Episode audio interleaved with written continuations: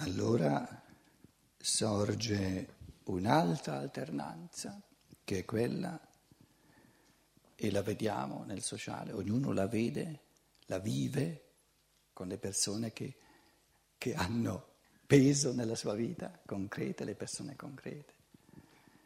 L'alternanza fra mettere in primo piano la mia evoluzione e mettere in primo piano la dedizione, l'amore all'evoluzione altrui. Che cosa è meglio? Meglio è tutte e due. Però non si può in una vita mettere tutte e due le cose in primo piano, bisogna scegliere. Perché se noi architettiamo, eh, come dire, eh, congegniamo una vita dove la propria evoluzione, cosa legittima, vi ripeto, il pensiero semplice, ognuno può dare soltanto ciò che è, ciò che è diventato. Perché se io, eh, se volete, questo, questo grosso punto interrogativo, questo mistero dell'eroe, del missionario, sono stato missionario nel Laos, in Sudafrica, eccetera, quindi lì ho perso un po' di capelli, però mi sono fatto anche un paio di idee sotto i capelli su questo eroe dei due mondi. E a un certo punto mi sono chiesto, per esempio nel Laos, eh, questo eroe missionario che mette in primo piano nel suo destino la dedizione agli altri e quindi, e quindi vuole soltanto amare, amare, amare, dedicarsi, sacrificarsi, eccetera, eccetera, eccetera. Io mi sono chiesto, ero giovincello, ero ancora studente, a un certo punto mi sono chiesto, ma questi qui sono buddisti? Di una bontà. Ma bella, noi altri occidentali siamo matti, sempre, sempre a, a, a, arrancare, questi qui vivono di una proprio... E mi sono posto la domanda, noi arriviamo da missionari come, come pieni di amore, di generosità, di dedizione agli altri e poi mi sono chiesto, ma cosa abbiamo da dare? E la risposta era povertà rispetto alla ricchezza spirituale di questi buddisti. Questo è uno dei motivi per cui quando hanno votato per la mia, per la mia ordinazione ho avuto la maggioranza contro di me. Per fortuna poi hanno sbattuto fuori un paio di preti anziani e poi hanno avuto una piccola maggioranza in favore mio. Questo era uno dei motivi fondamentali. Io ho posto la domanda, ma noi ci presentiamo come, come, come, esseri pieni di amore, che vivono per gli altri, che si sacrificano, che mettono se stessi in secondo piano, mettono gli altri in primo piano. Ma cosa gli portiamo a questa gente? Gli portiamo mica cristianesimo, gli portiamo cattolicesimo. Guardiamola in faccia questo cattolicesimo. È, è una, una, una, una, cosa, cosa eh, come dire, miserella risponde, rispetto questa, alla ricchezza di questo buddismo.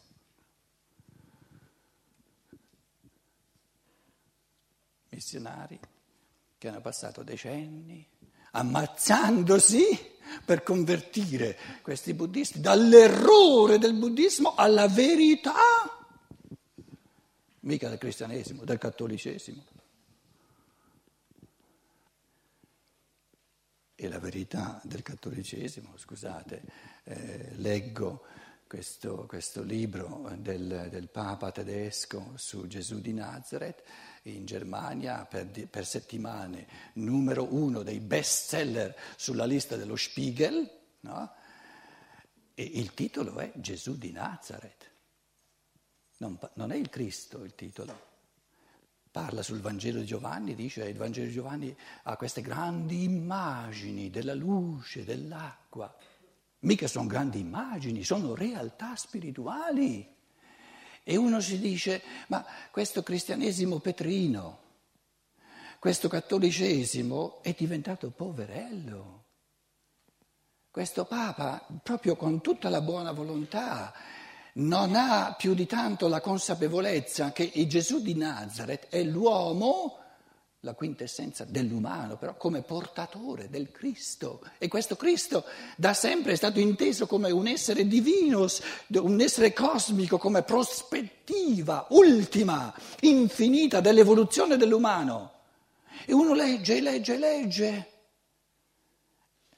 lo confronta con certe conferenze di Steiner sul Vangelo di Giovanni, sul Cristo, e uno si dice ma dov'è qui il Cristo? Non c'è, non c'è.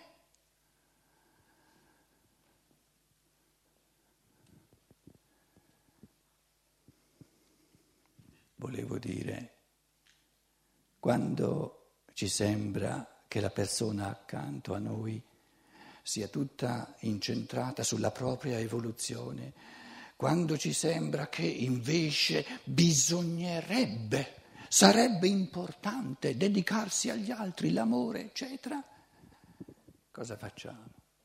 Immaginiamo quanti, quanti ricatti morali, sempre con questa affermazione che il dovere della morale sarebbe di dedicarsi agli altri. No, è, no, è un pensare bambino, è un pensare eh, come dire, ingenuo. L'evoluzione è fatta di alternanze tra costruire qualcosa dentro di sé in modo da essere e avere qualcosa da dare agli altri. Perché quando una persona viene e vuole dedicarsi a me, e piena di amore, eccetera, eccetera, io ho il diritto di chiedermi, ma insomma io che, che, che cosa ricevo da questa persona? va in brodo di giuggiole perché si sente così amante, ma io che cosa ne ricavo? Se invece mi porta incontro pensieri che mi aprono porte, pensieri che mi mettono pulci nell'orecchio per cui io prendendoli in mano, poi gestendoli a modo mio vado avanti, allora dico sì, grazie, però per portarmi incontro dei pensieri che che mi aiutano a camminare, devi essersi fatti questi pensieri.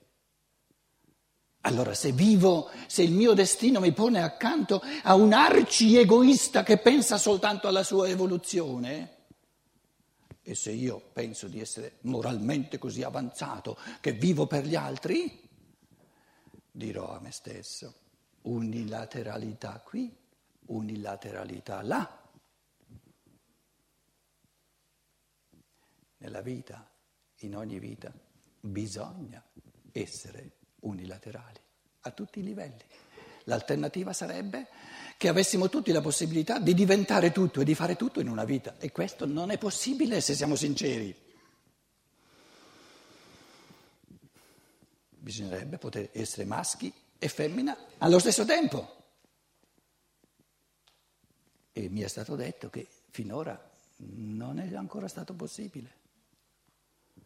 Qualcuno ci tenta, ma insomma i, i risultati sono un po' scarsini, pare, perché la natura non si bara.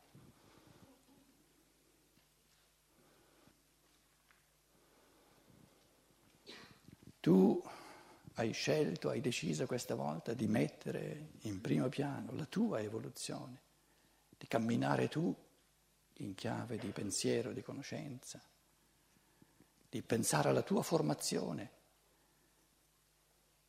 sì, questa unilateralità l'ho dovuta passare anch'io. Se questa volta mi pare di sentire più gioia nel dedicarmi agli altri, sempre con la domanda se veramente ho qualcosa da dare, questo mi dice che se ho veramente qualcosa da dare, se sono diventato qualcosa, questo mi dice che nella vita passata forse sono stato io quello che ha dovuto o ha avuto la legittimità del karma di porre se stesso in primo piano.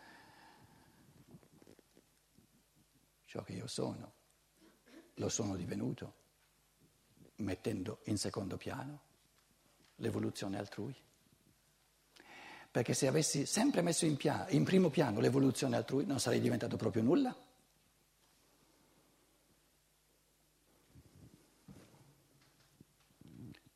Qual è il dovere morale allora? Non si può generalizzare.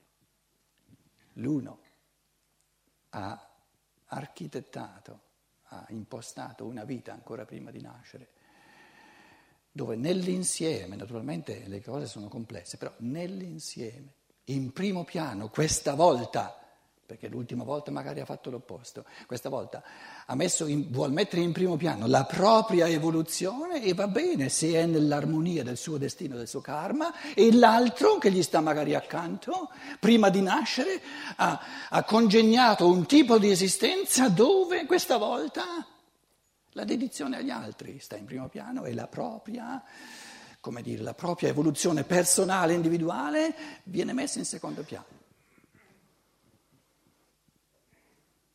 E vai bene tu e vado bene io.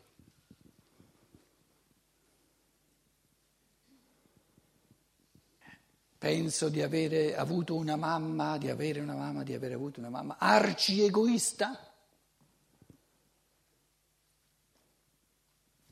Arci egoista è un moraleggiamento. Ognuno è così com'è.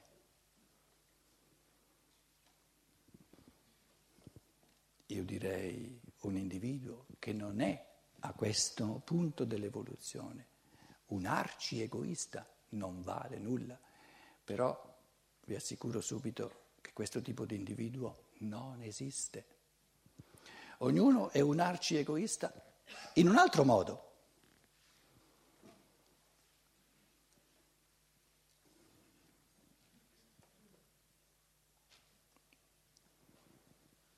allora diciamo che il senso karmico della libertà, il destino della libertà è l'amore. La libertà è l'amore per la propria evoluzione e l'amore è l'amore all'evoluzione altrui. E l'uno presuppone l'altro, cioè non si può concorrere alla libertà altrui, non si può concorrere all'evoluzione altrui senza aver colto le leggi dell'evoluzione dell'umano.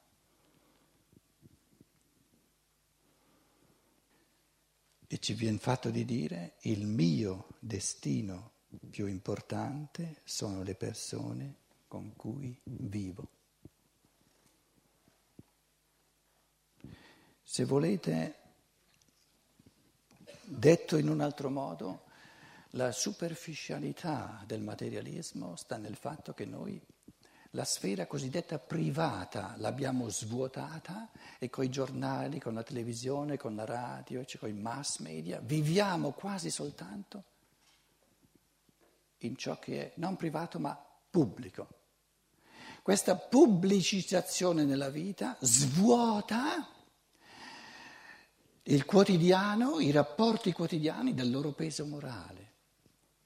Importante non è ciò che è scritto sui giornali, perché per me non è importante, non mi tange più di tanto.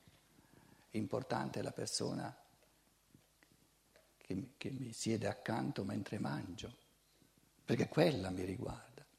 In altre parole, fa parte di questa cultura materialistica che rende superficiale la vita, quello di pubblicizzare tutto, quello di, quello di considerare ciò che è scritto sui giornali come importante e questo serve a svuotare di importanza il quotidiano, il cosiddetto privato. Invece moralmente, per l'evoluzione dell'individuo, proprio il cosiddetto privato la sfera personale, individuale degli incontri, delle interazioni reali, è quella dove si svolge veramente il cammino reale, l'evoluzione.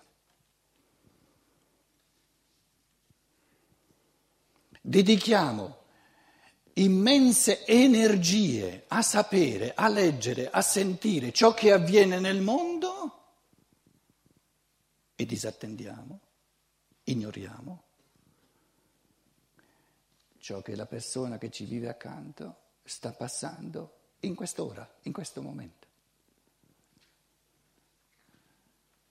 Se abbiamo cinque minuti, non, no, neanche ci rendiamo conto che avremmo la scelta tra dire leggo il giornale oppure dire raccontami ciò che vive adesso in te. Neanche ci rendiamo conto che abbiamo questa scelta, perché se ci rendessimo conto diremmo no, il giornale è molto meno, meno importante, con questo non vi dico di no i giornali. Io sono un appassionante, appassionato lettore di giornali in diverse lingue, no? però eh, la lettura del giornale presuppone che io sia anche capace di dire in questo momento è molto più importante per me sentire cosa vive in te, raccontami. Il giornale non c'entra nulla, televisione via. Cosa vive in te? Questo è importante, moralmente importante, fa parte del mio karma, del mio destino, molto di più, molto più profondamente che non ciò che, ciò che si presenta nelle immagini della televisione perché ciò che mi viene incontro nelle immagini della televisione, lì io non ci posso fare nulla. Ma se tu mi dici la tua pena, ciò che ti cruccia in questo momento, io posso immediatamente corrispondere, già soltanto ascoltare con il cuore. Fa di questi cinque minuti, di questi dieci minuti, un incontro, un karma, vissuto, un vissuto reale, un fattore, un evento morale di importanza enorme che ci porta avanti nel nostro destino. Cosa mi riguarda ciò che vedo nella televisione? Nulla, non mi riguarda nulla, è lontano, riguarda altri. Ma ciò che tu mi dici, tu che vivi con me, mi riguarda in prima persona, ha a che fare con me, perché tu non puoi passare dei momenti difficili senza che io, essendo colui che vive con te, abbia a che fare con questi momenti difficili.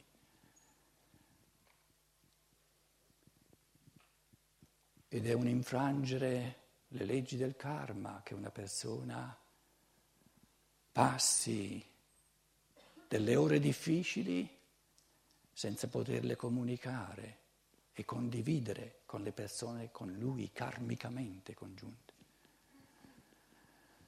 Quelle sono le grandi omissioni del karma, del destino, le grandi omissioni dell'amore. Rendere ciò che è lontano più importante perché non ci riguarda più di tanto che non ciò che ci è vicino. L'amore del karma è la decisione morale, la decisione del cuore di dare sempre più importanza a ciò che mi è vicino, che mi riguarda direttamente, che ha a che fare con me direttamente. E ognuno di noi sa, lì non c'è bisogno di grandi disquisizioni, quali persone gli sono, le sono più vicine. Sono le persone con cui vivo ogni giorno.